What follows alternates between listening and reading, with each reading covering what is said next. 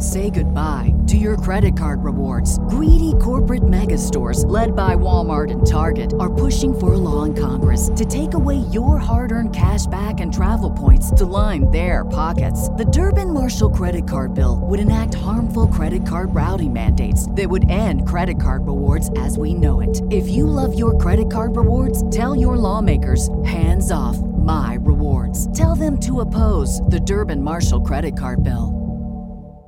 Save big on your Memorial Day barbecue, all in the Kroger app. Get three pound rolls of juicy 80% lean ground beef for $3.49 a pound with a digital coupon. Then get select varieties of flavorful Powerade, Body Armor Super Drink, or Arizona tea for 77 cents each, all with your card. Shop these deals at your local Kroger today, or tap the screen now to download the Kroger app to save big today. Kroger, fresh for everyone. Prices and product availability subject to change. Restrictions apply. See site for details.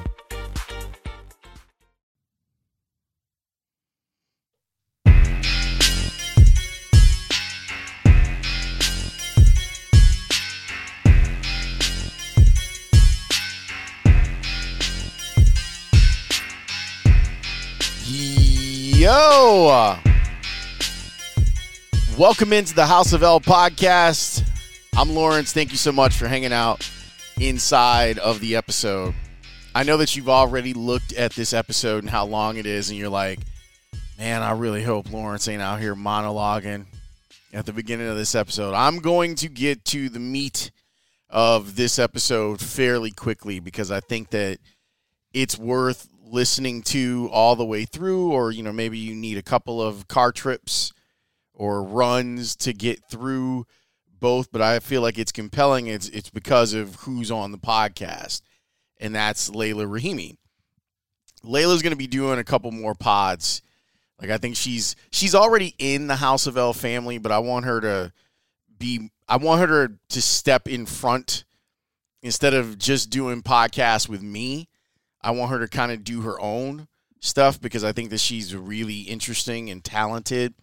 So we're, we're going to see if the price is right, Bob Barker, and get her to do a couple of podcasts. But the first one that we wanted to do was catch you up because Leila and I did this. We've done two of these episodes already. One was dealing with being laid off, like in the moment, or when we were ready to talk about it at NBC a couple years ago. And then this was all of her idea, by the way. She she said that we should do an update, like we should talk about what it feels like a year later after the layoffs. And so there's an episode if you go back about a year and uh, um, two months ago. So if you go back to August of 22, you'll be able to hear the other episode that we did where we were updating on where our careers were going. If you're new to the podcast, if you're new to House of L, and you're like, Laurence, what are you talking about? I've seen you and Leila on NBC and NBC Sports Chicago. You have. But during the pandemic, we got laid off. And we both were in these really interesting places. At the time, and I told the story on the previous pod, at the time, NBC Sports Chicago was planning a sports show that was basically the Chicago version of PTI. It was going to be me and David Kaplan. And we were very much looking forward to it. So we were in the beginning stages. Like I had signed a contract and we were in the beginning stages of trying to put that together. And then the pandemic happened and every media company around the world had to figure out where to cut costs and it wasn't like we could really launch the new show because we were weren't really allowed to be in the studio with people. People were working remotely. It made all the sense in the world. It hurt but that's what happened. Leila was also laid off. So it was we were i always say that she and i shared a lifeboat together. Like we hit an iceberg, we jumped in a lifeboat, and we made it to shore with our careers. And I'm a big proponent of if you leave okay, you can always go back. And luckily, the people over at NBC Sports Chicago were like, we can find a role for you. Now, initially, that role was to just kind of hold things down for the last couple of weeks of the football season because David Kaplan took early retirement from NBC. They were offering a bunch of them. That's one of the things that companies do to try and save money. They can write it off as a loss. And so they were like, Can you do the football after show? And then people were like, Oh, so you're back. And I was like, Don't, that's not necessarily the case. It was just kind of a, Hey, we know that you don't have to do any on ramping. You could walk right in in the middle of this season and do the show. So I did the show. And now I'm doing football night in Chicago and filling in wherever I can. It seems to work out well for them, and it seems to work out well for me. Layla, on the other hand, is taking a huge step forward, being named the, the, the number one sports anchor at NBC Five while she's doing sideline stuff for the Bulls. She's filling in on Sox pre and post, and she's all over the place at Channel 5 itself. But she she thinks that it's a good idea to kind of update people on what it is that that we're doing since that since House of L started off as a podcast about how people in the media do what they do. So we had done the year review and now it's been that's why this episode is called 2 years and 2 months. Cuz it's us talking about it 2 years and 2 months after the dust had settled and kind of where we're at. We talk about that. There's some other stuff that's probably a little bit more intimate than I was planning on making this episode as it pertains to my own career and kind of where I'm at right now. But Leila is the star of this episode.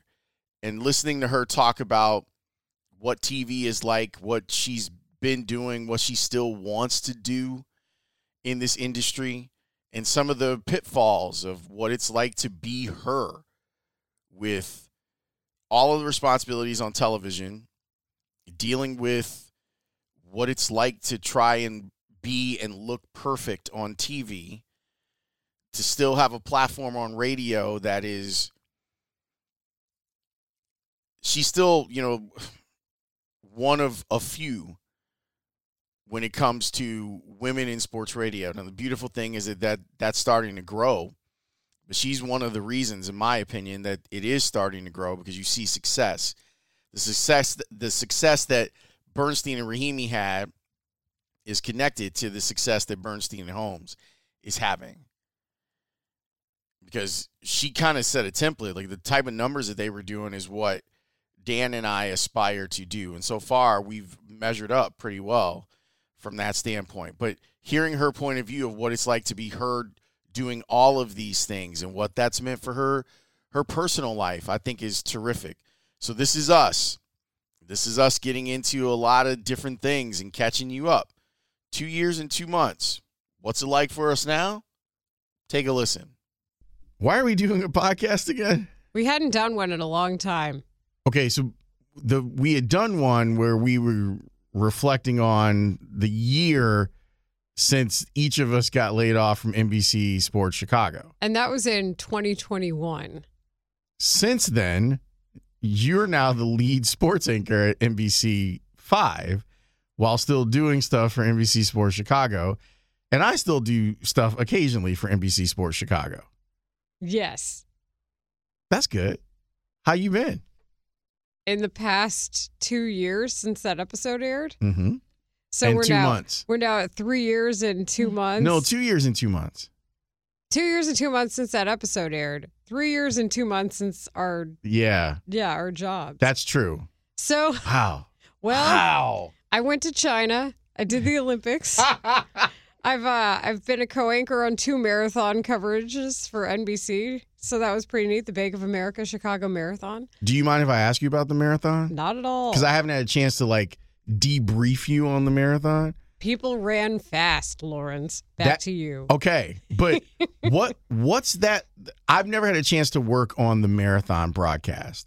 No one's ever asked me. I've never asked. What's it like? Because it feels like it's a.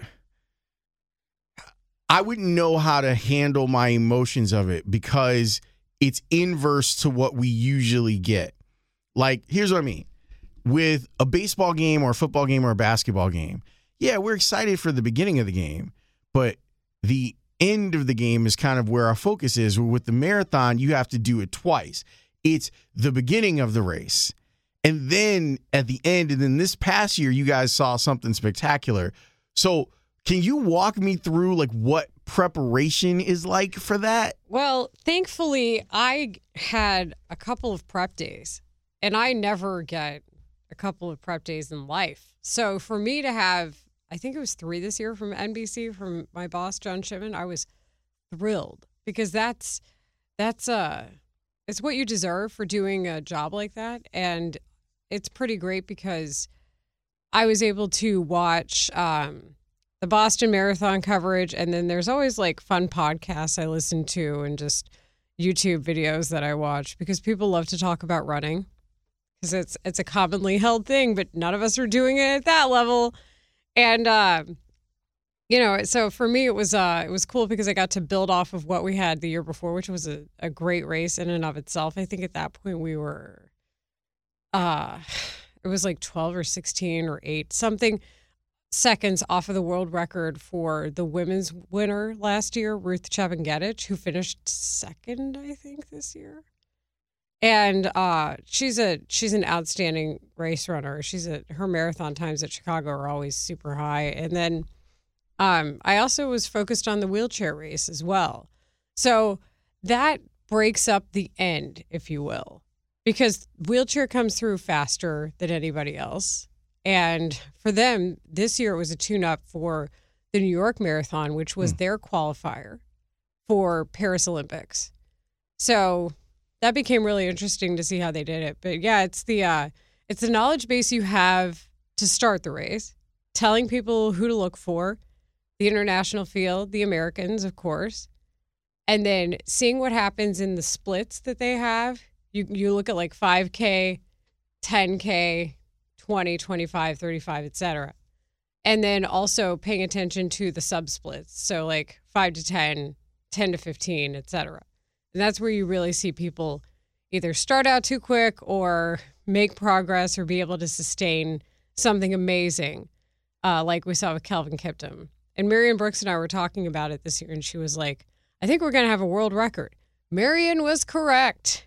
She's been doing this a while, so she knew what to look for, and she was spot on. But we had a, an amazing race at every level. Sifan Hassan is somebody who I think is I don't know how to put her into words when you run in international track competition at the elite levels of Olympics and World Championships, the 800, the 1500, and marathons.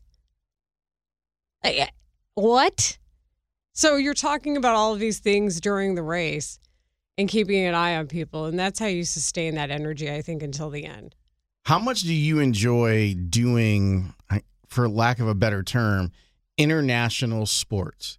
The marathon's international. You were at the Olympics. How different is that from a preparation standpoint that it is for the, the stuff that we do on the show when you're on the show? Uh, I think it's it's different in that it's kind of like uh, the difference between a baseball season where your prep is the game that you're watching that day and the Olympics, where they train four years for this and they have benchmarks leading up to that. And it's the same with a yearly event like that. Uh, hockey is a little different. You know, obviously, bigger ice sheet in the Olympics. You can compare it to the NHL in a bunch of different ways. And there are familiar players, both on the men's side and then on the women's side, of course, from the teams that have won medals for North America, Canada, and USA. But uh, there is it's just a lot of prep work leading up and then having to immerse yourself into that because you can't get that information readily available all the time every day. It's it's like something you have to purposefully spend some time in your day doing for a certain amount of time each day. And then naturally I cram, you know, when I have the chance. Like, all right, this is my prep day for this. Go. And then I read as much as I can. But the knowledge base builds on itself, you know just like anything else. So you've had these incredible opportunities over the last two years and two months. Like once you've gotten kind of back into things, how's it felt? It's it's good. It's um it's uh challenging in ways that I didn't think about. There's a like people put you on a level you know, and I did the same thing with the people who I saw every night at 5, 6 and 10 in sports growing up. Like for example, Dale Hansen famously gave SMU the death penalty even though it wasn't really him, it was their actions leading to the death penalty, and he uncovered it and got a Murrow because of it. And he was larger than life to people. And I don't think that the modern sportscaster is like that in this era of the world. News isn't the gatekeeper. Like, I'm not the only one giving you your sports information every day. But it's still a job where you can communicate in such an efficient manner and be able to give people what they need in sports wise and ask questions and uh, give your opinion in a place where the newscast is not for that. The newscast is news, they remain impartial, but in sports, you can talk about some of that stuff. So we do. And it's nice to have a 30 minute show again in Sports Sunday. That's something that I feel very happy about doing. And then to be able to also host White Sox pre and post game from time to time, cover all the sports, which is what you get to do at, at NBC5, and then also sideline report for Bulls like I did yesterday. And then, you know, including things like the marathon and the Olympics and stuff that NBC sets you up for. To me, those are a very big deal. And covering NASCAR this year and being able to be one of the, the main people doing that, like interviewing Dale Earnhardt Jr. multiple times this year to talk about a street race in Chicago. That's an NBC thing. And so I'm very thankful that I get to do those things because the umbrella of the peacock. What's something that you weren't expecting when named the lead sports anchor of a of a major heritage television station?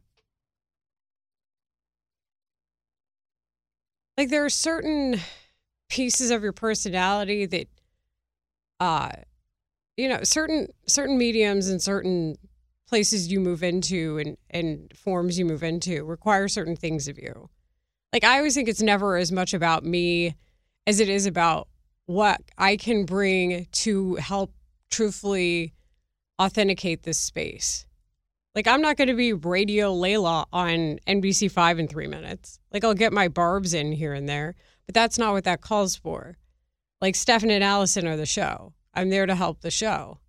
So it's a little different in that manner. And I like that. I like being different things. I like having some range. But it's also uh just how people see you when you're just yourself, you know? Like I didn't change. The job I had changed. Are you hearing from a different group of people? Yeah. I mean, it's definitely you know the the baby boomer audience more Yeah. than it is you know our audience for example on the score which i think skews a little younger for a sports radio and b just uh in general and then nbc sports is is the diehard sports fan so like that's a totally different audience so i feel like i'm working with three different audiences Yeah, you are. And and I've noticed that. Like I I like when I try to watch as much as possible because I, I you're you're my friend and I want to support what you do. I also think you're really good at what you do. So I always look for tips and stuff, but oh thanks I always like when Allison will bring you back in and she clearly wants to kind of like further the conversation, even if that means you're just going to give her 15 seconds Mhm. of information.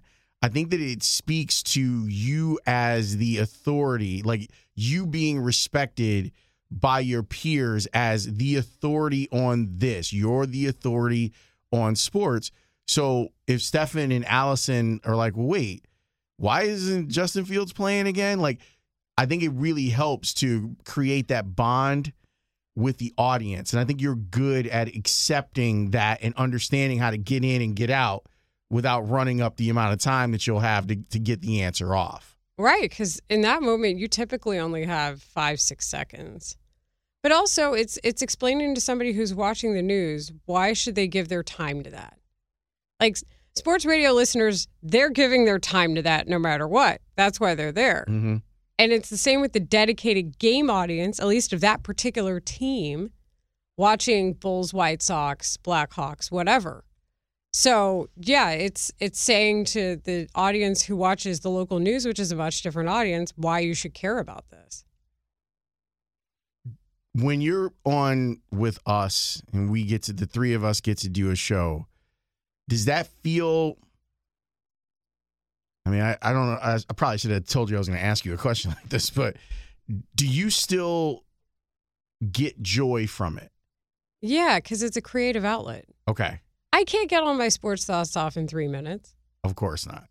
I like having the ability to do so. I like calling highlights. I like uh, picking out the most important sound bites and figuring out the best way to show stuff in that window. But there's some things that like just aren't for that audience. That's not the space for it. So then we suss it out here. Right. We, we have more time to do. You know where I've been at lately? Like I've been thinking about it's I guess it's a little bit scary and I'm a lot older than you, but I'm thinking about like what the end of this looks like. Mm-hmm. And I had a conversation and it struck me as weird. I said this to someone because we were talking about the industry and where the industry is at right now. And I said that I don't know if I've ever felt more comfortable as a radio personality than right now. You mean from a job security standpoint, Yes. which is surprising. It's shocking. And that's part of the reason I never fully got into the industry to begin with. Was I didn't like how unstable it was. I still think it's very unstable, but for the first time in a really long time, I I feel like I think that sports talk or personality talk radio kind of went through its bloodletting. Right. You know, that, that some of this stuff was figured out over the last 10 years or so, and it's still consolidating and I'm aware of that. I'm not trying to act like I'm not. The podcast space, I think, will be the place where they see the biggest like change from in volume. Yeah, but but I'm not as scared about where I'm not as scared about the future of the score.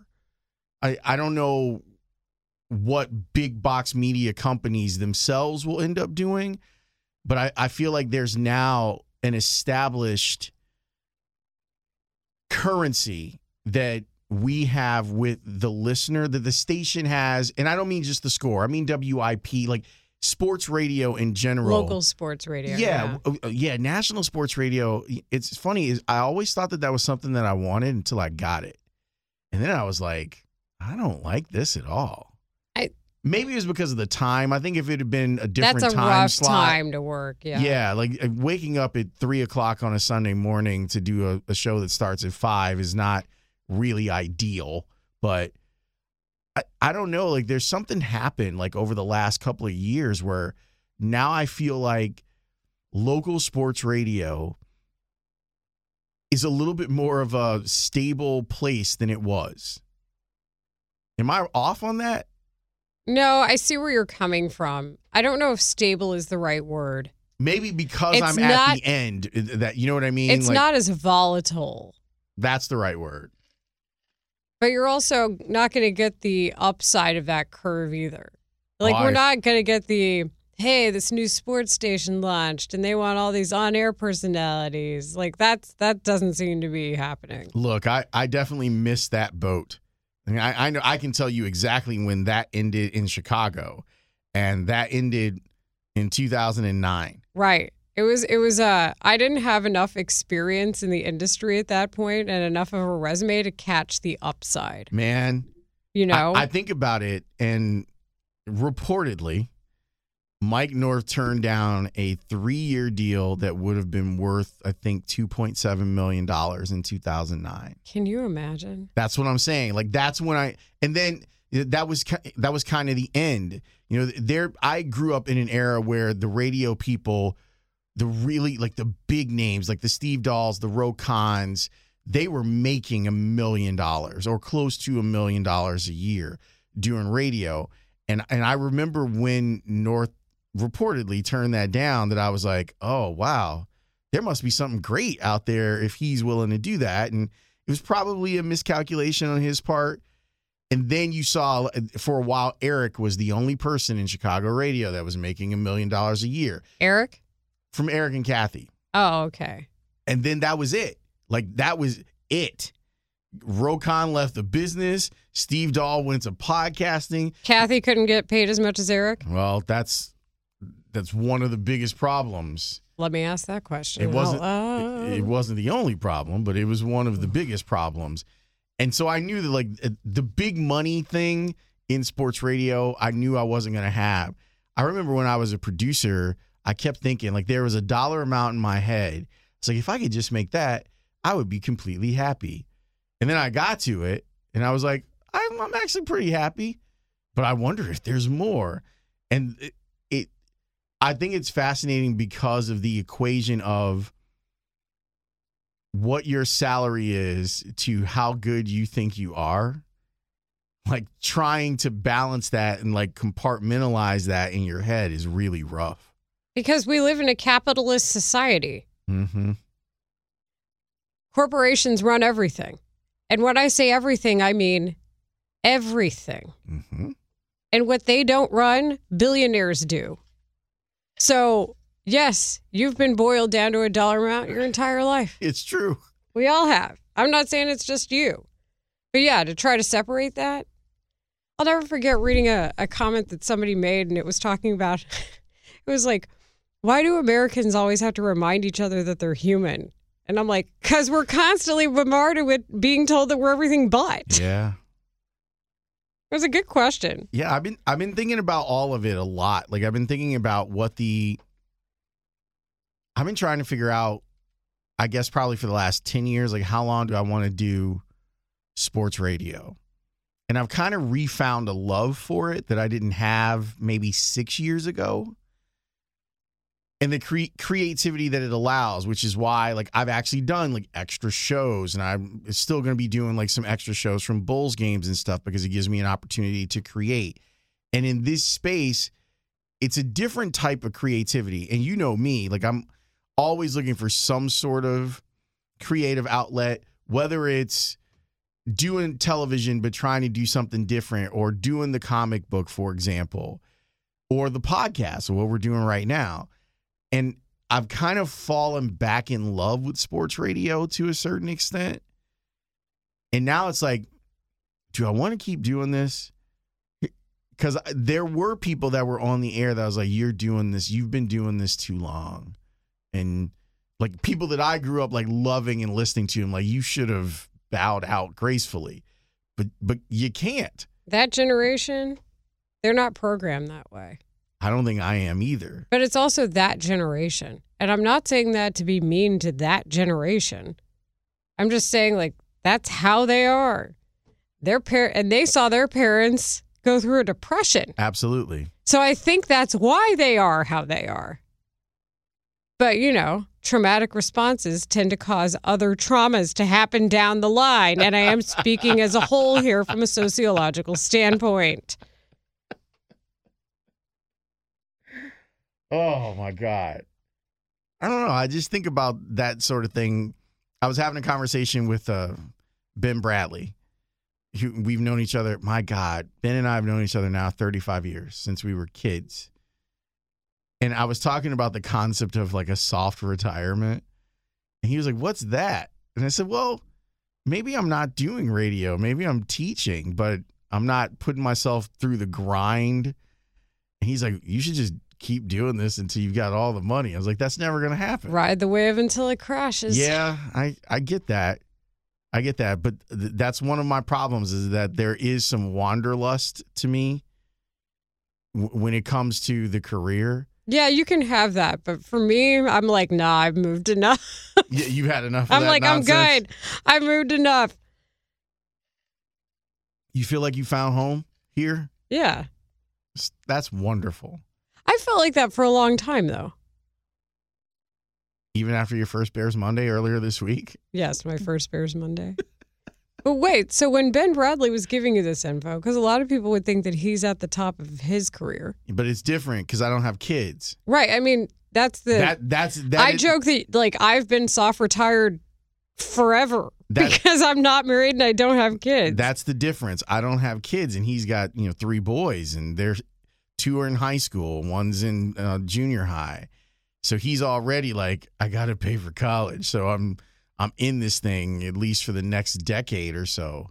Um, so it I do have some privilege there that I don't have that right now as a thing that I have to worry about. yeah, but it also is, I mean, That could change. yeah. Yeah, it could. Mm-hmm. And it's not, I don't, I don't enjoy being single necessarily. It's just we play the hands we're dealt. It's true. And like, I'm playing mine. I think you're playing it well. Trying. But I mean, you know, it's just what am I going to do? Wait around and, for a man to pay my rent? No, thank you. No, that's not how you're built. That's not how it, yeah, no, that is not how I am built at all. That's not how I've ever been built. Even when I was married, I was pretty adamant about making sure that I was a partner, which was part of the problem. But uh no, I mean, it's just we play the hands we're dealt, and this is what I've been dealt. I know that we talked a little bit about this before. How are you handling? There's going to be a lot of people. It's a lot of people who don't like you just because. Yeah.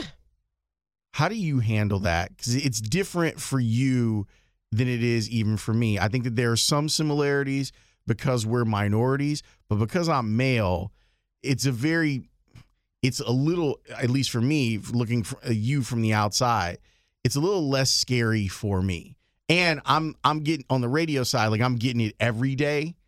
So I'm kind of a little numb to some of the stuff that happens via the text line or whatever. What's it like for you? I mean, I get it every day, and it I hate it.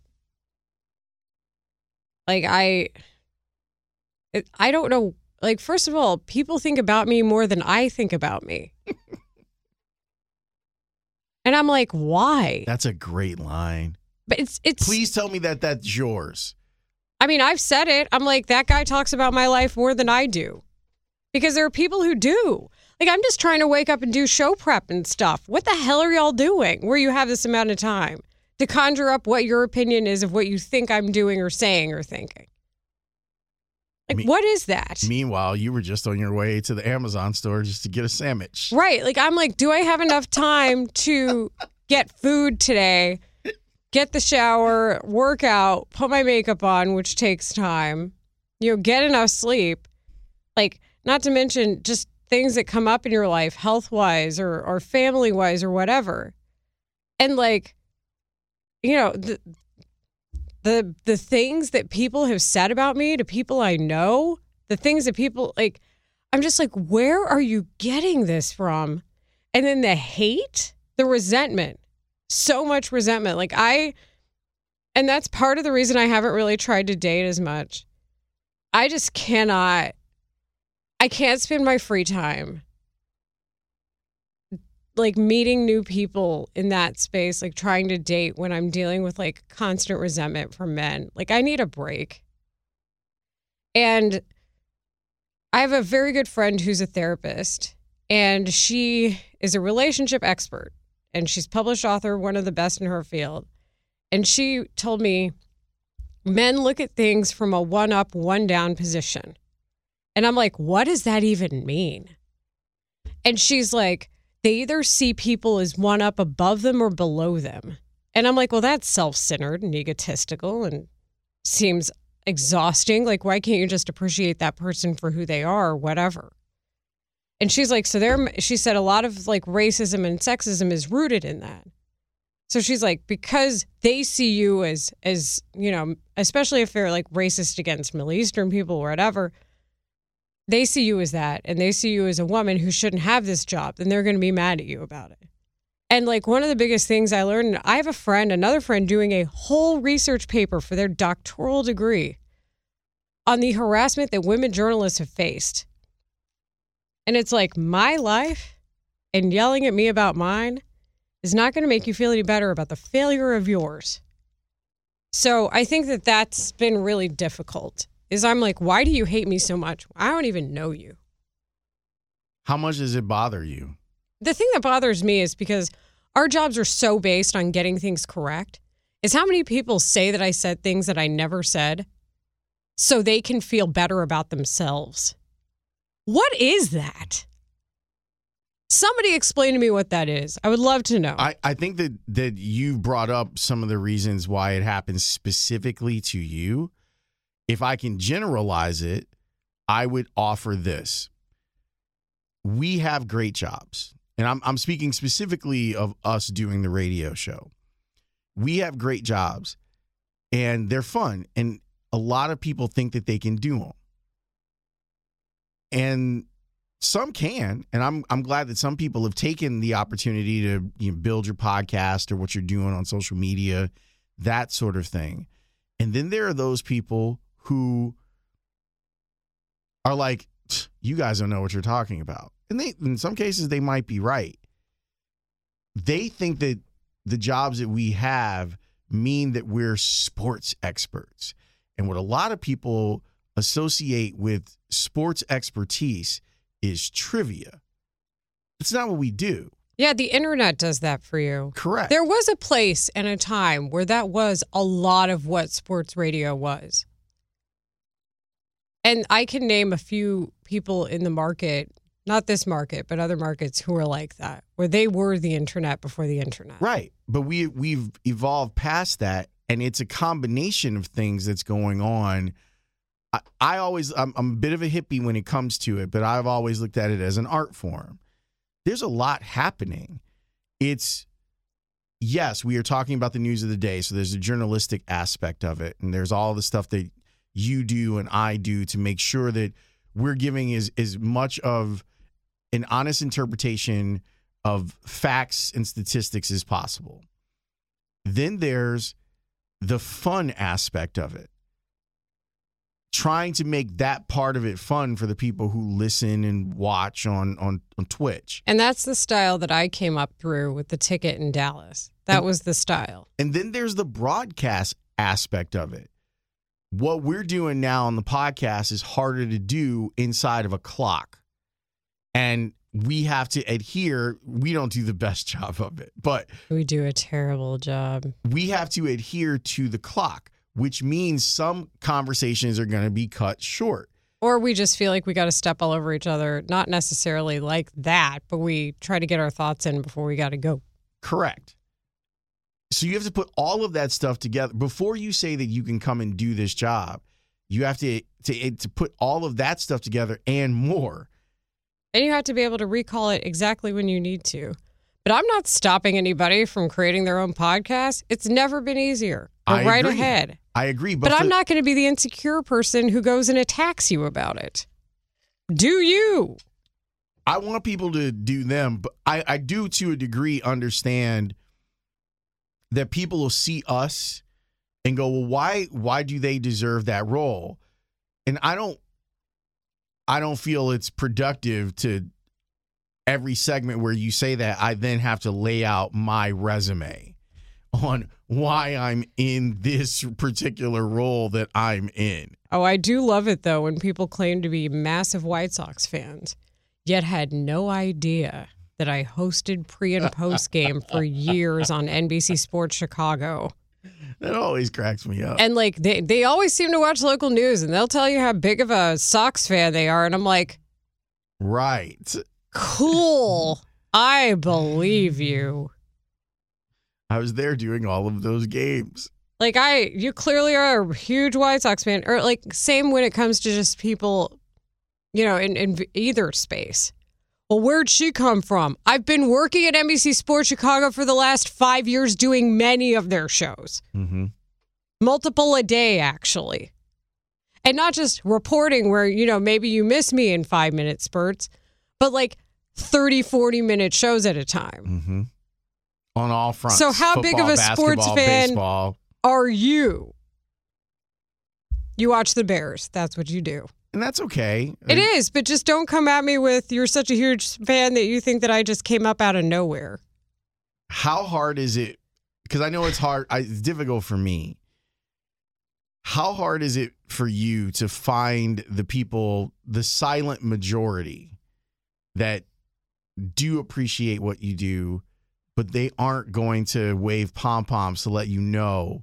Like I, that's that's hard for me. Like I'm trying to do a better job of whether it's on the text lines or Twitter or Instagram where there are people who genuinely want to engage and they're they're not doing sea lion bullshit. They actually want to talk, to get your opinion on it, and then you give them your opinion. they're like, "Oh, okay, thanks, cool." Mm-hmm. Or even the people that disagree with you, but then get to the end of the disagreement, and they're like, "I didn't think of it that way. You might be right, but this is why I felt the way that I felt." I love that. Yeah, that's. I mean, that was a that was my life uh, in that space. I'd say before 2021. I mean, I got random haters here and there, but it wasn't to this extent. Do you ever think about whether or not it's worth continuing? Of course. Why wouldn't I? What conclusions have you come to? I'm tired of being punished for working. Mm. Like Mm. that's a you problem. That's not a me problem. As the kids say on Instagram, that was a bar.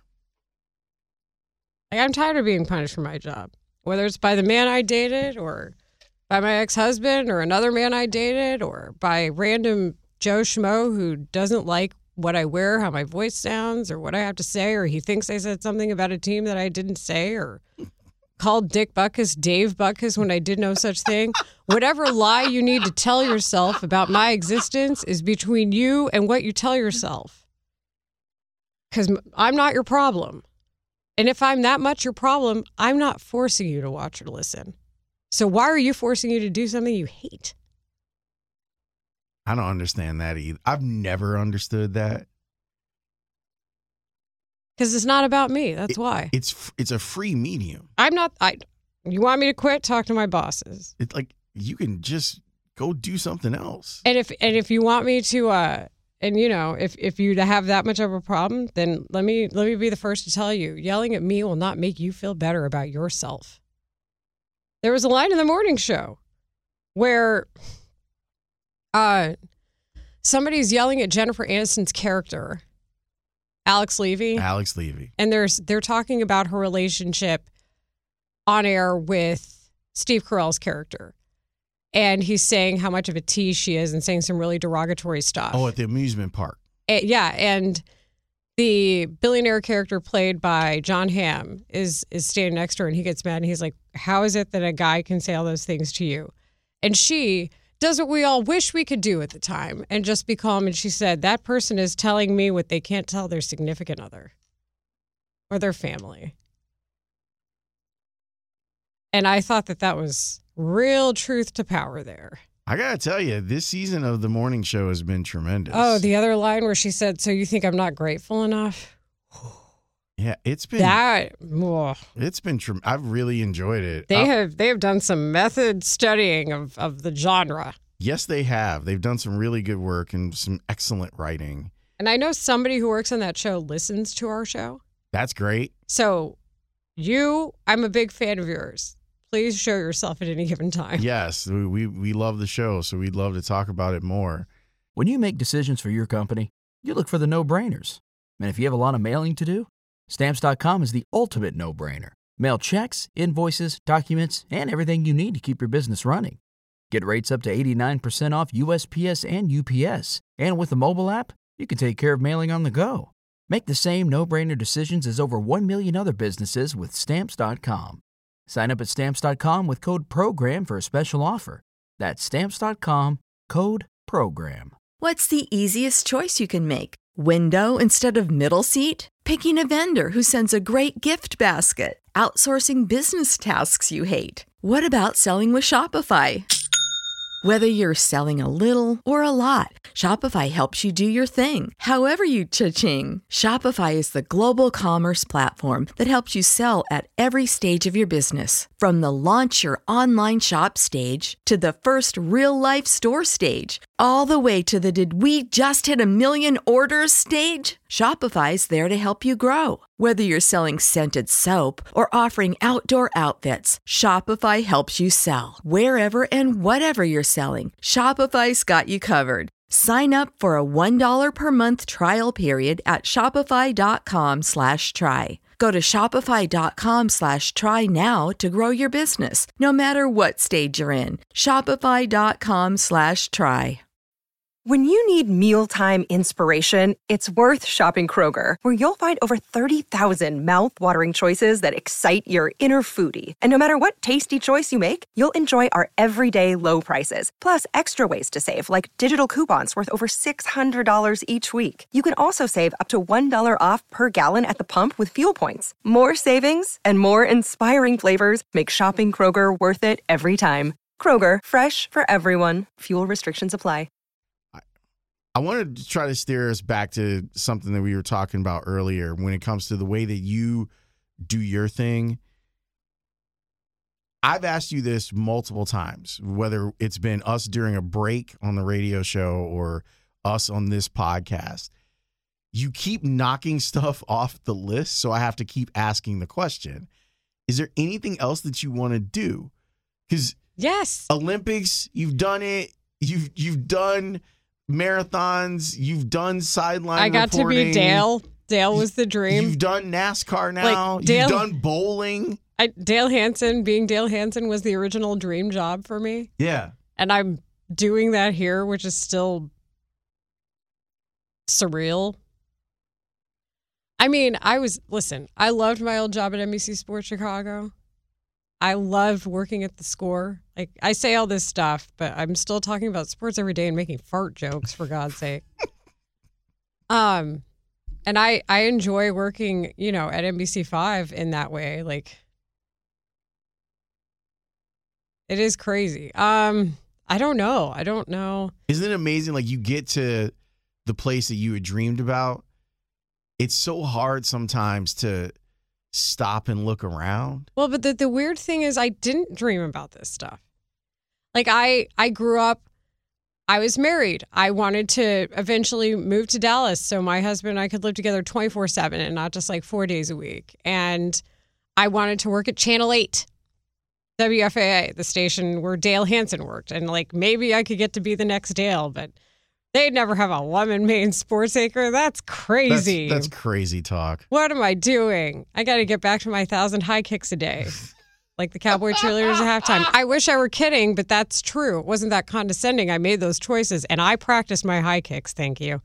But um, I was like, okay. And then at some point, I realized that that wasn't going to happen for me. Mm. So, you know, when I branched out moving from Houston to Philly, I adjusted the the goal and got a lot of amazing opportunities because of it. Found a place where I felt like I more fit in than the places I had lived before in Philly. You know, felt like that suited my character a little bit, the way I see the world. Um, you know, felt like I'd found a home there for sure. And then moved here and felt that same way after a couple of years for sure and then got amazing opportunities and gotten put in position to succeed every time. So, I mean, to me, it's just let it cook, right? Like develop the work life balance I need, which is more work than it is life. I, I that right there is the thing that when we're presented with oh the next thing you know like like this continuum of what it is that you want in your career i think that that's the final frontier. I think you've hit it. Like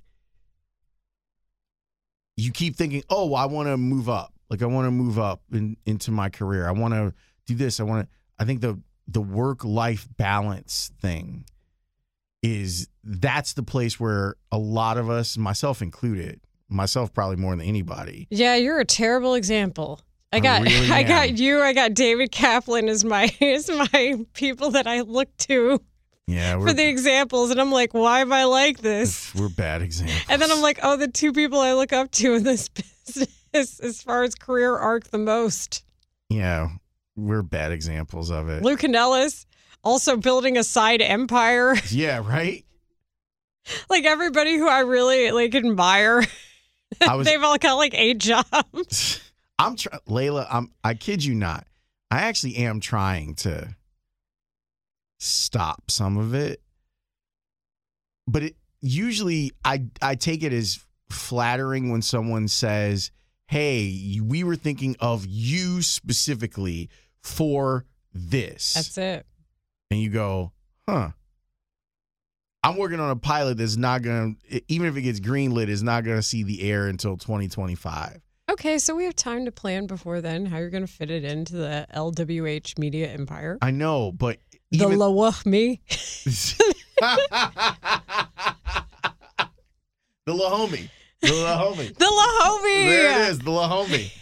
Who knew? And, and and I felt great. Like I did some work for it this past week, and I'm like, man, this thing. There's, I'm like, man, I hope it works. And then I'm like, but it means more work But do I? if if it works. Yo, dog, we heard you like jobs, so we put a job in your job. in your job. And meanwhile, there's this thing. Like there's, you know, there's It's like the time I stepped outside my mom's backyard and I'm like, Mom, you got a law of attraction problem. And I look outside and there's like some yellow cat I'd never seen before, and like two other cats just chilling in the back. And then I'm like, Who are these random cats? You only have one. random cats. like, you just got a law of attraction problem. That's your job. All right. Well, I'm glad that we checked in with each other again. And Wait we- a second. No, I'm not done with this. you're not done. No. Oh, I wanted to. I know you got stuff to do, and I actually don't have much to do today. okay, keep Um, going. I'm sorry. You you have stuff to do. No, I, I don't. microphone. I ain't got nothing to do. Act two in the Lohomie Empire question. Um, okay, so I feel like the last time we checked in on this, it was a year after losing what we thought were our dream jobs at the time, Mhm. and then how we had rebounded. I'm gonna offer this. Like, first of all, some parts of my life are never gonna be the same. Yes. Like I don't look the same. I don't feel the same. But also, I feel like people are just now starting to get back to normal. I think that you're right. I I I struggle with it every day, and it's so funny because when you said that, I was like, wait a minute. I guess it has been three years and a couple months since that happened, and it feels like ten years ago and yesterday. Yeah. right? It's it's Like- both those things. Like even the Bulls opener for me, I'm like, oh, it's changed. Oh, it's changed process wise, this and that. And I'm like, you know, you see the numbers for the marathon, for example, and how many more runners ran it this last Is it year than the year before. 45. So it's just, I don't think any of us understood that. I think we're all in still in some sort of state of recovery, and yet there's still all of this stuff on the outside that is bearing down on us Yeah. from an economic standpoint, from a social standpoint, war. And, and I was thinking about this. I was listening to, to Sports Adjacent, which is another fine House of L podcast, by the way. The Lahomie Empire. Wait, that means the I, no, that's Empire Empire. You got empire inside of your empire. Actually, that's perfect. and they they were talking about Russ was talking about growing a beard. And he was saying that during the beginning of COVID, when he knew that nobody was going to see him, that he was out here trying to like grow his beard. And I remember the beginning of it. I remember that summer, I looked like Frederick Douglass. like my hair was all over the place. Like I didn't care about, you know, keeping it short because I'm bald in the back. Like none of that stuff. I just grew it out and it was wild. And my that was the first time that I had grown like a beard, beard. like the Lovie beard. You had the Lovie beard. I, and and it was I was like, oh wow. And so when I grew it back a few months ago, I was like, I don't. I like the way that it actually looked on television. I thought it looked good on TV, But I was like, I kind of don't want to go back there for a while. Like when I cut it off, there was this sense of relief Mm-hmm. because it it almost reminded me of that, and I didn't want to be in that space again. That's kind of how I feel about the Rangers in the World Series. Oh Lord, It's true though. I know, I got you. I I feel your pain. I just I, I agree with, with something that Dan said about it. I I'm not. I'm. I'm. I can't be a fan like that anymore. I know, but I I don't watch their games every day like I used to. I watch White Sox and Cubs. I don't watch the Cowboys all the time. I watch the Bears all the time. It's not the same. It's never going to be the same. You know what else isn't the same? My salary, thank God. So there's that. and my shoulder, where I shot sports events for hours a day with a 30 pound camera every day. You were the one man band. Was I more in shape? Sure. Were my arms also so big that sometimes I bought dresses that fit in the waist and not in the arms and they were too tight? Yes. But um, you know, the adjustments, you know what I'm saying? But it's just it's not the same in a good way. I'm a professional. Like I can't I can't have the same feelings about something like that. But the cool part is like bringing your friend's Elvis Andrus bobblehead doll from her horrible ex-husband who is in jail. Uh you know, into the studio because she was asking me which which sports memorabilia of his she should sell and which she should keep. And then we bring it in as a good luck charm to try to get Elvis Andrus to sign with the White Sox, and then he does. That's that's closure. As weird as that sounds, for me, that's sports closure. It's uh yeah, I I'm never gonna feel that bad and that strongly about a team again. I'm in a bad place when it comes to fandom right now. Obviously, when it comes to the Bears, like that ended, that died a long time ago. For Me. Right. That died when I started covering the team in 2003. So I don't have that, and I it it, it never came back. Like it, I'm happy when they win because of what it does for us. Yeah, winning is contrary to popular belief, actually good for business. It's great for business, and and I love that. With the White Sox, though, I am at the crossroads. I am. I was talking with Tanny we were in the hallway, and it was the when we're recording. It's the anniversary of the White Sox winning the World Series, and he was like, I couldn't bring it upon myself to wear a Sox cap, so he's wearing a Farmio cap, which is oh. the better cap anyway.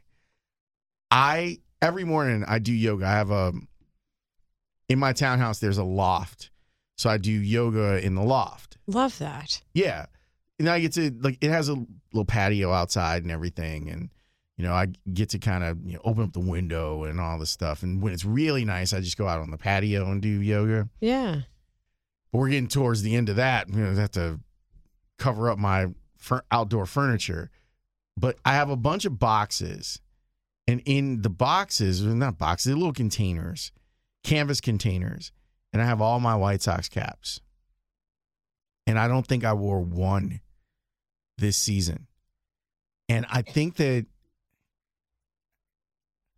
I don't know if it's shame or anger or a combination of both. I'm like, I can't, I can't bring, I want to give my caps away because I'm so mad at the White Sox. I think. Hold on to him. I mean, they're great. People say get rid of anything you haven't worn in a year. I say two. Two years. Just my two cents. They're great caps. The Sox, the Sox hat is iconic. Do you know that when I was a teenager, I thought to myself, what's a better sports city than Dallas? Because you always think it's your city, you know? Of course. And you know what answer I came up with? Chicago. Yep. Because they had Michael Jordan, two baseball teams, and a, obviously hockey team and a football team. And I was like, that's it. That's the only better place.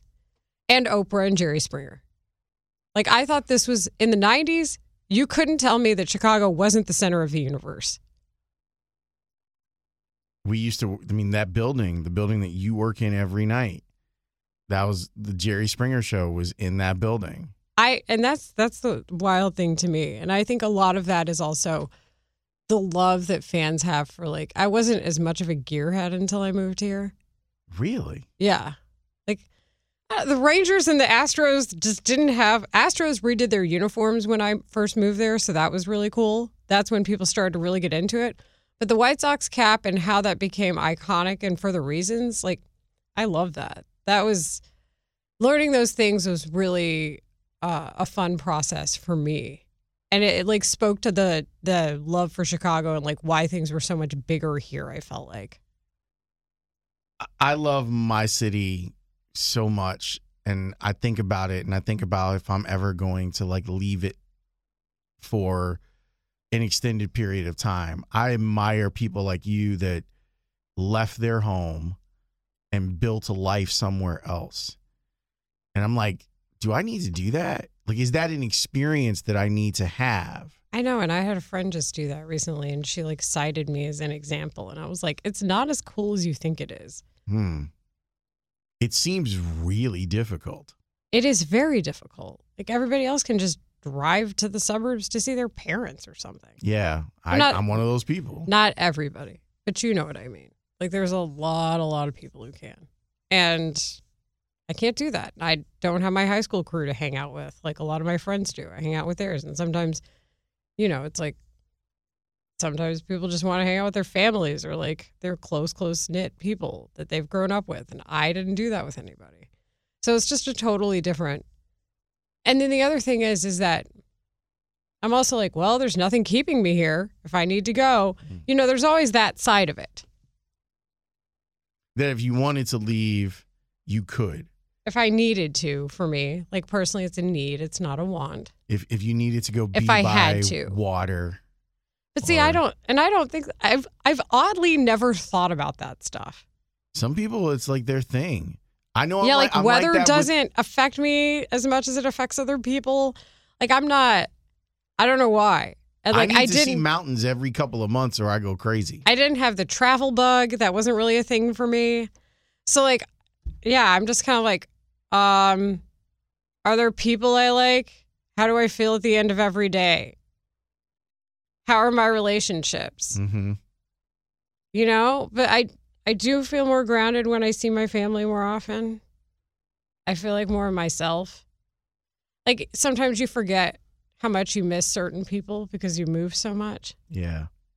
So like I don't I don't that part of it is not glamorous. That part of it is not fun. And like when people say, "Oh, that's why you're not married," blah blah blah. I moved from Austin in the start of 2012 to San Diego to Houston to Philadelphia to here by the end of 2015. Jeez. You want to tell me where my dating years went? Like, come on. And you know where my last good ones went? To a pandemic. Mm. So like I just we play the hands we're dealt, man. And I don't know that I would deal myself the hand of moving if I didn't have to. Do you think that? I like it here. Let's not get that part twisted. No, But- I mean that. I think that comes across. I don't know. I, I just want to get that straight. But I just don't know. Like, if I had family here, it would be a lot easier. Do you think it's going to be harder for you now, just from a job perspective, to date? Oh, yeah. It's Why? Because I work five nights a week until 11. And like those two free nights, I'm not spending 50% of my free time on somebody I don't know. That's a lot of free time to give to somebody I don't know if I like or not. I kept thinking about the idea that I mean, I always wonder if you have to deal with I haven't had to deal with this in in my life working in sports except for once. There was one there was one date I went on a long time ago where this person was like trying to figure out if they knew more about sports than I did and I thought it was weird. But Once again, just go to the internet. but usually that's I feel like that's less a female to male dynamic more so than it's it's more of a male to female dynamic. And I wonder if you deal with that. No, because I don't go on many dates. And I think there's a lot of rumors about me that I didn't start that talk about, like, again, people talking about my life more than I do. I think, and I constantly get the, oh, you're much skinnier in person than you are on TV thing. And that, Yeah. I mean, I got that though. There's something about the Channel 5 cameras, uh, the way that they're rounded. Because people have seen me when I was working there between 2011 and 2015. And they'd be like, you know, you look a lot smaller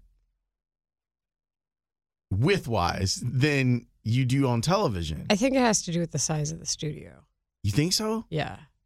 But that's just my personal opinion. But like either way, it's just I've heard it so much. It's just all discouraging to me. Oh, I'm sure. And it hits different. Yeah, I just I don't I don't know how many times I got married at 25. Like I don't I don't know that I'm built for that. I've tried, but like it's exhausting emotionally. And and I just hear horror stories from so many of my friends about the guys and I've had my fair share of, of issues where I just it's like what's the reward right now? I just was trying to figure out if you were on those days that you do go on, is there a competition because of what you do? And like we were talking about earlier, everyone thinks they can do it. So I wonder if that's an opportunity for some um, toxic masculinity to show up. I get usually like people have an opinion of me and then when I'm not the exact person they think I am on the air. It's uh it's like a letdown. Hmm. When you're just like being a person. Right. Like I know how to talk about sports. I've done that all my life. There's a reason I'm good at that. that doesn't mean that's who I am as a person.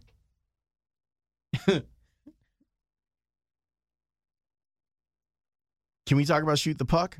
Yes. All right, for those of you who are like, wait, what are you guys talking about? Leila and I were out at brunch at Hub 51. Just mind our own business. We were wanting to catch up. By the way, those breakfast tacos, clutch. The ones they redid recently, Yes, the new and improved breakfast tacos. they are clutch. I am I will always go back to Hub 51. There's not a doubt about that. Had had we been drinking, we weren't. Had we been drinking, I may have ordered another order of them. Oh, hell yeah. They were that good. Were they breakfast nachos good? No, but they're close. Were they Hub 51 chicken nachos good? The Hub 51 chicken nacho is my favorite food item in Chicago. Dude, they are It's money in the bank. top notch. Money in the bank. Um Leila gets a text message and I'm looking at her face and she's just like the eyes got big. She's looking down at her phone. I'm like, oh, this looks like a tragedy of some sort that has happened and she's gonna have to jet out of here. But you got the the text that you were gonna get to shoot the puck, which is amazing. The same day as the home opener for Connor Bedard. How cool is that? I'm like, what? What? And yeah, I've reported on hockey and I know how to ask people about it and I know what's decent and what's not, but that doesn't mean I know how to do it myself. I never shot a puck before in my life. So I was terrified and also had to go shopping because I was like, the outfit I was going to wear is not going to work for Wait, hold up. Hold up. You went shop like after we, we Yeah. parted, you went shopping? Yes, because the jeans that I wear that have holes in them are going to be pretty cold on the ice. And like, what are the pictures going to look like? And, you know, so I, I was like, oh, I got to rethink all of this. And like, it got, I had to wear black and red. So like, that was all going through my mind. And you already had a jersey with your name on it, right? They gave me a jersey with my name on it. I thought, you, but you already had it. Wasn't it already in your closet? I had one, yes. Did they give you another one? Yeah. Dude. I have a 23. Dude. How great is that? Get the Jordan number on the Blackhawks jersey. That's what I got. Very exciting. And uh, the great CM Punk was there with me to help shoot the puck. And I got to practice. And John Hanson, who I think is just a fabulous individual. He's another one of those super smart people like you. Oh, no. John is way smarter. John is, he's good at everything he does. And I got to work with him on the jam where he was great. He does a great job with Gemma at the arena. I think they're fun and enjoyable. And he helped me out too. And uh, one of my friends went with me. The one I was telling you about, the therapist. She's she's awesome and a great friend. And uh, we all got to hang out and go to the ice and shoot the puck. And I got close. I got to the post, so I was pretty happy with that for having never shot a puck before. So yeah, good times. That sounds awesome. Could you could you even hear the crowd, or were you so like in your own space that it, you couldn't hear them murmur? Not really. And also, this is going to kind of sound like snooty, but since I've done Bulls interviews on the court at the United Center, I was familiar with how that felt. And like the thing I know is you just have to focus on what you're doing. Because the second you start looking up at the crowd, like then you're not focusing on the thing you're supposed to be doing, unless your job is to address the crowd, which mine was not. So I had some fun and I enjoyed it. And I, I knew I wasn't going to be like great. It's not my lot in sports life is to be good at sports. You're so not a hockey player. I'm good at talking about sports and watching them and analyzing them, but I'm not good at playing them. So that's fine. So I I was pretty happy with how it turned out. What did did you share this at all with your family? Like Oh, pictures or no, videos or I'll tell them. Yeah, I, my my discussion with my family. I got to text my brother happy birthday. By the way, I did say it on the air again. the one who created the satellite, He didn't create the satellite. He was part of the creation team of the satellite. right? Which means he created a satellite. He's a genius. Yeah, you you you are you come from strong stock.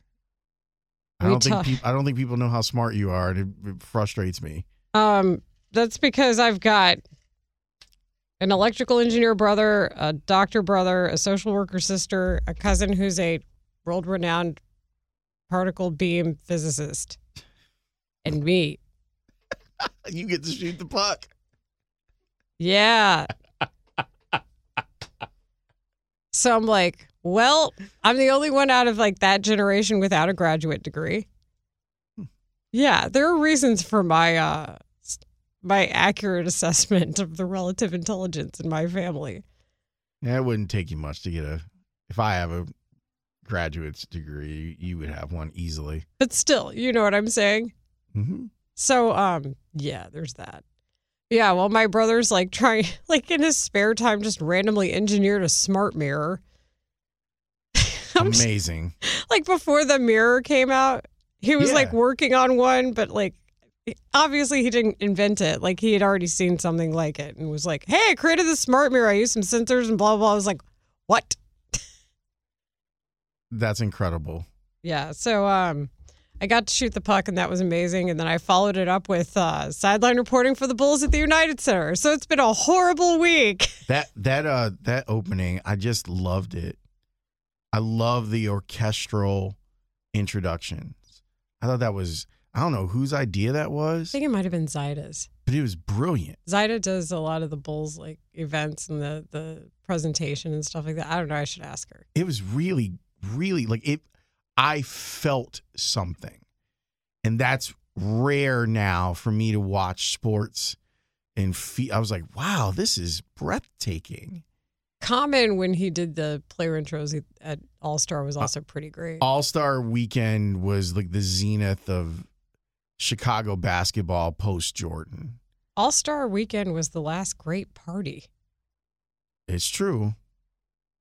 I went from Super Bowl to All Star Weekend to spring training to it all being over and being in my house and growing my Frederick Douglass beard and hair. My hair got longer and healthier because I wasn't curling it and styling it for TV every day. How rough is that? And then after getting COVID, I will say that my hair is not the same. Laura Britt and I used to talk about this because she be like in the my hair room. used to be like twice as thick as it is now because of COVID. yeah. Yeah, easily. How how rough is it for you to? Because I see you running here. You got your big old bag and stuff when you're doing both radio and TV. Yep. how rough is that to get ready for TV and then because look clearly like we stream it's not TV though It's. I mean, you have to wear a lot of makeup. And even yesterday, I saw the intro at the United Center that I did the video, and I was like, "Oh yeah, I used to do my makeup differently for there because the lights yeah, like I don't come off right in arena lighting." And like I've got to ask because I think my photographer used to have a light. And it's like these things are not vanity pieces as much as they are what is your eye drawn to as a viewer? And if it's not me expressing myself authentically, then it's not accurate. So it's like that's part of it. So I'm like, I, I I'm like, I don't look like myself. I'm like, what's wrong here? And then I was like, oh yeah, it's arena lighting. And I was like, I used to do stuff differently. And I'm hmm. older. I mean, I'm four years older now. But yeah, it's just something that I've got to adjust to. But it's all stuff I have to think about. It's an hour. You know, it's an hour to do my hair, makeup, get ready for TV, all that. Yeah, Laura Britt used to. I would see her sometimes because I would just make it in early when we were working at Stadium, and I'm like, "Why are you here?" And she's like, "Because of this. How do you think I look like this when we go on the air?" Like, we don't wake up like that. And some people do, let's be honest. But I, I mean, I don't mind running around the world without makeup on. I just don't. But like for TV, you're not going to look like yourself. mm-hmm. It's hard to explain that. Like the eye doesn't go to the same spot. Shadows are exaggerated. Like you don't necessarily look the same. What else should we cover before we break? I don't know. I'm trying to think. I just, I think we've talked about everything. yeah, I think we have, at least for this piece of things. I want you to to do. I want you to like do a couple of pods for House of L. Whatever you want to do, like that's like I don't even have to be in the room. Actually, I was I had some ideas. I'm cooking on them. Um, if if those who want to participate want to participate, then we'll announce them. Okay, We we want volunteers, not hostages. damn straight. So um, I'll have to bring that up. But I think yeah, there's for all the things that we do. I think there's even some things that I'm still not doing, where this is a little bit more of a place where we can do them. Okay. Well, I- the the platform is available to you. If there's something that you want to do, you can just do it. Well, I appreciate that, and everybody who uh, I know that the last time we did this really resonated with people. Um, a lot of folks like lost their opportunities and i do think that it's good for us to pull them back behind the curtain on what it's like to do this for a living and mhm, what how, kind of how we feel in certain situations mhm. and getting your perspective on this is key I didn't think that things were going to become that much better. And even when I started the score, I was worried about how it was going to be received. mm-hmm. And we got that first ratings book, and I had no idea. I mean, and like, that's the thing I always take away is like the support and how people keep supporting. it's important that we raise those people up. Like and let people it's i do appreciate the people. I i went to go get tacos after strange enough after my workout yesterday. Um but i knew that was going to be my last meal of the day. I i go over to carbone over on uh canal 26th I love the wicker spot. No oh you've been to the, that, that was what marshfield and I forget. augusta something like yeah, that Yeah, Augusta definitely. Yeah. so I'm in I walk in there and this guy this guy Frank just started talking to me. Like didn't introduce himself. He pointed at me and he was like, "Yo, I've been waiting to talk to you." And you know, I'm I'm from Chicago. That that could mean a lot of things. C- everywhere, everywhere that means a lot of things. You think in Philly it doesn't mean those I, things? I'm saying though, like you know, I'm on the South Side right now. I don't know where this guy may know me from. You know, You're like, okay. And then he's like, "What do you think the Bulls are going to be like this year?" And then we we we had this great conversation about the Bulls, and then we wanted to talk about Justin Fields and stuff. And then, then twenty minutes later or whatever, I'm like, "I didn't catch your name." He's like, "Oh, I'm Frank," but that's what happens a lot. People, that's a good thing. Yeah. People think that they know us and, and that in return, we know them. Yes. And I'm like, uh, this happens uh, way too much where people say, you know, nice to meet you. And I'm like, we haven't met. You didn't tell me your name. Yes. But shout out to Frank. That was a really good guy. He said he got a whole, him and three other dudes, like they go over there and they, after work, and they just kind of sit around in there and just have tacos and stuff. I love that. Me too. We need more of that in life. I agree with you. But it was cool. So we have to make sure that we lift the people up that care about what we do and think of us more than just two dimensionally. and I think that's most people. I agree with you. And like our fun texters and people who always reply with fun stuff online. Like I yeah, that's why I was that's what I enjoyed about the space. It's a good space. Uh, same Unlike time. MySpace. My, um, shit, MySpace might, might have to come back. Same time next year. Right. We said that two and a half years ago. Um let's You want to do three and three? No. Um we'll figure it out next time. We'll get to the. Th- we'll, I mean, maybe we need a Bears, you know, season ender one of these. I don't know. We'll have to figure it out. Or maybe we're at DEF CON No, 5 I- with the, uh, or no. DEF CON 1 with the whole Bulls thing. We don't know. I think the the checking in with each other after kind of what we went through is, I, I think, is a really strong thing.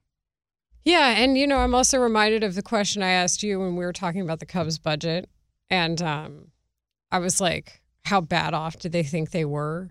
And somebody texted in the pandemic happened and they freaked out. And I'm like, you know what?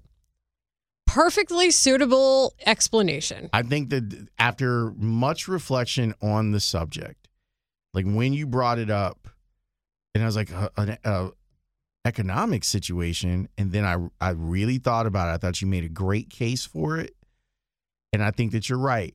I think that Tom Ricketts in in a if we were to have a drink with Tom Ricketts, he would probably tell us that he didn't know what was going to happen next, like any of us. Yeah.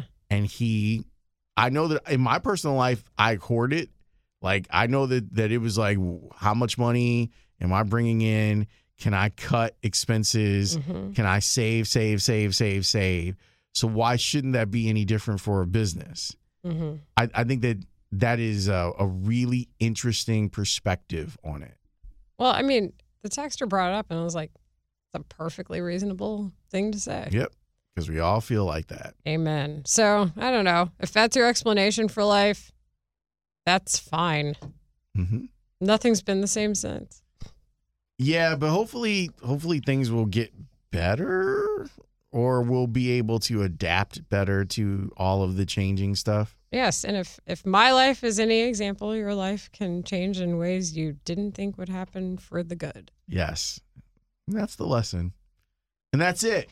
We're done. Yeah, because that podcast went like 45 minutes longer after you thought we were done. it's true. Hey, so I got another. No, I'm just kidding.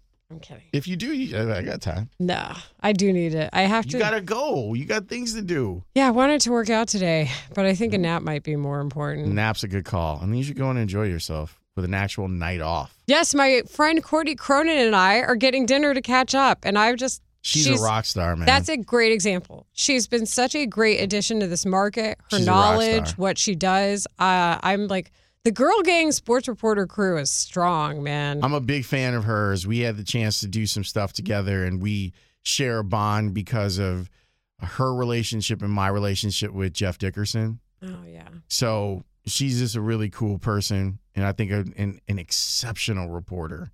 I'm very, as someone who used to cover the Bears, I don't know if the Bears beat has ever been better than what it is right now. man, it is. It's competitive and compelling, and there's so many characters on that beat. Yeah. And when I got here, the Bulls beat was also super interesting. Yeah. The Bulls beat when I got here was Vinny Goodwill for us, NBC Sports Chicago, Nick Friedell, Casey, Joe Kelly. That's pretty good. And Cody Westerlund and Sean Highkin were like my buddies. Like that's who I like hung out with a lot at like press rooms and stuff. I like it. I think the baseball beat's growing too. Oh yeah, Meghan Montemurro has been great, and I do. I love Julia Pope for the Bulls. I thought I thought she did a great job for the Tribune.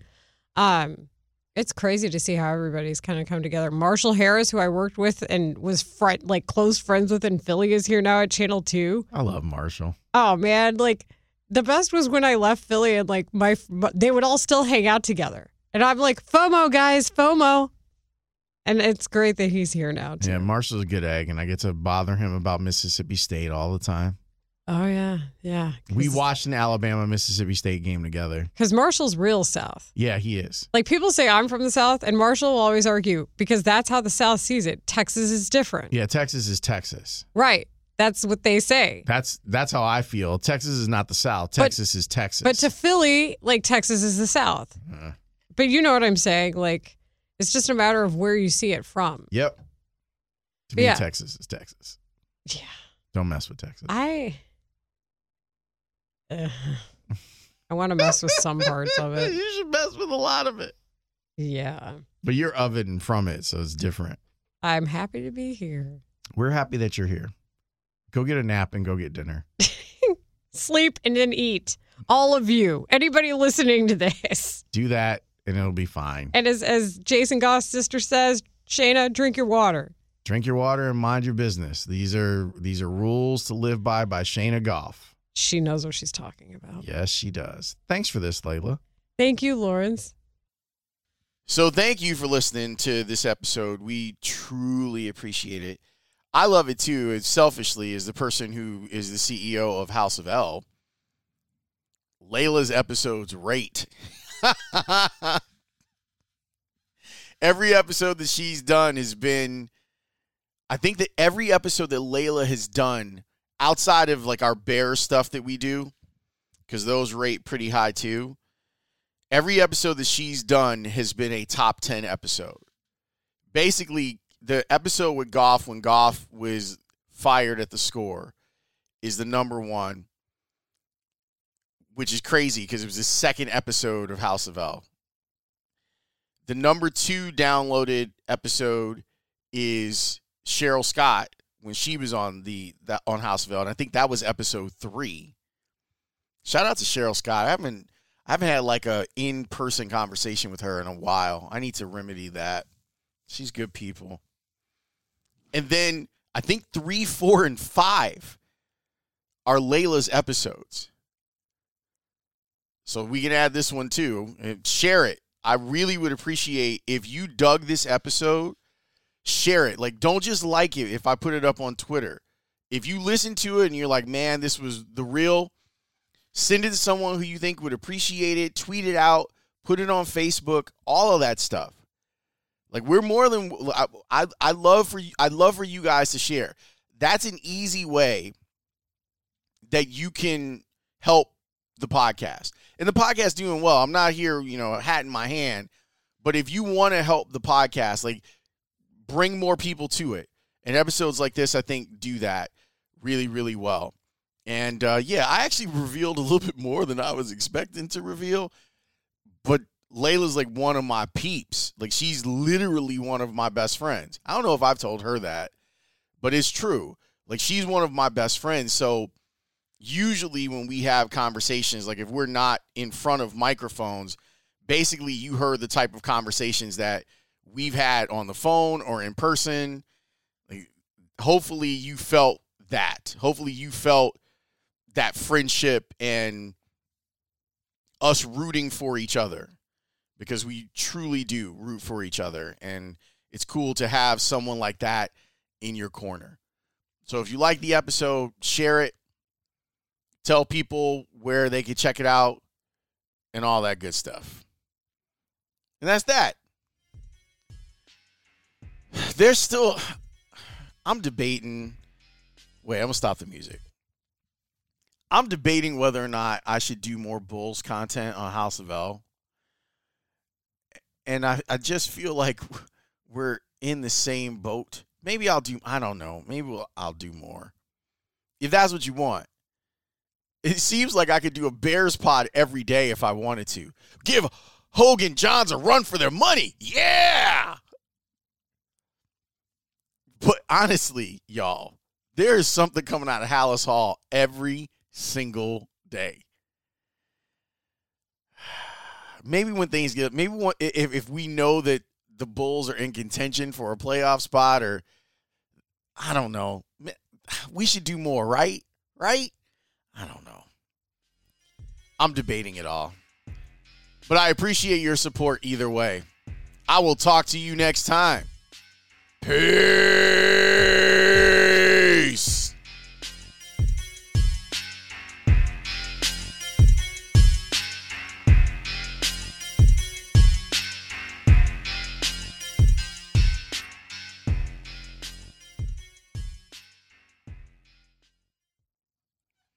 Save big on your Memorial Day barbecue, all in the Kroger app. Get three pound rolls of juicy 80% lean ground beef for $3.49 a pound with a digital coupon. Then get select varieties of flavorful Powerade, Body Armor Super Drink, or Arizona tea for 77 cents each, all with your card. Shop these deals at your local Kroger today, or tap the screen now to download the Kroger app to save big today. Kroger, fresh for everyone. Prices and product availability subject to change. Restrictions apply. See site for details.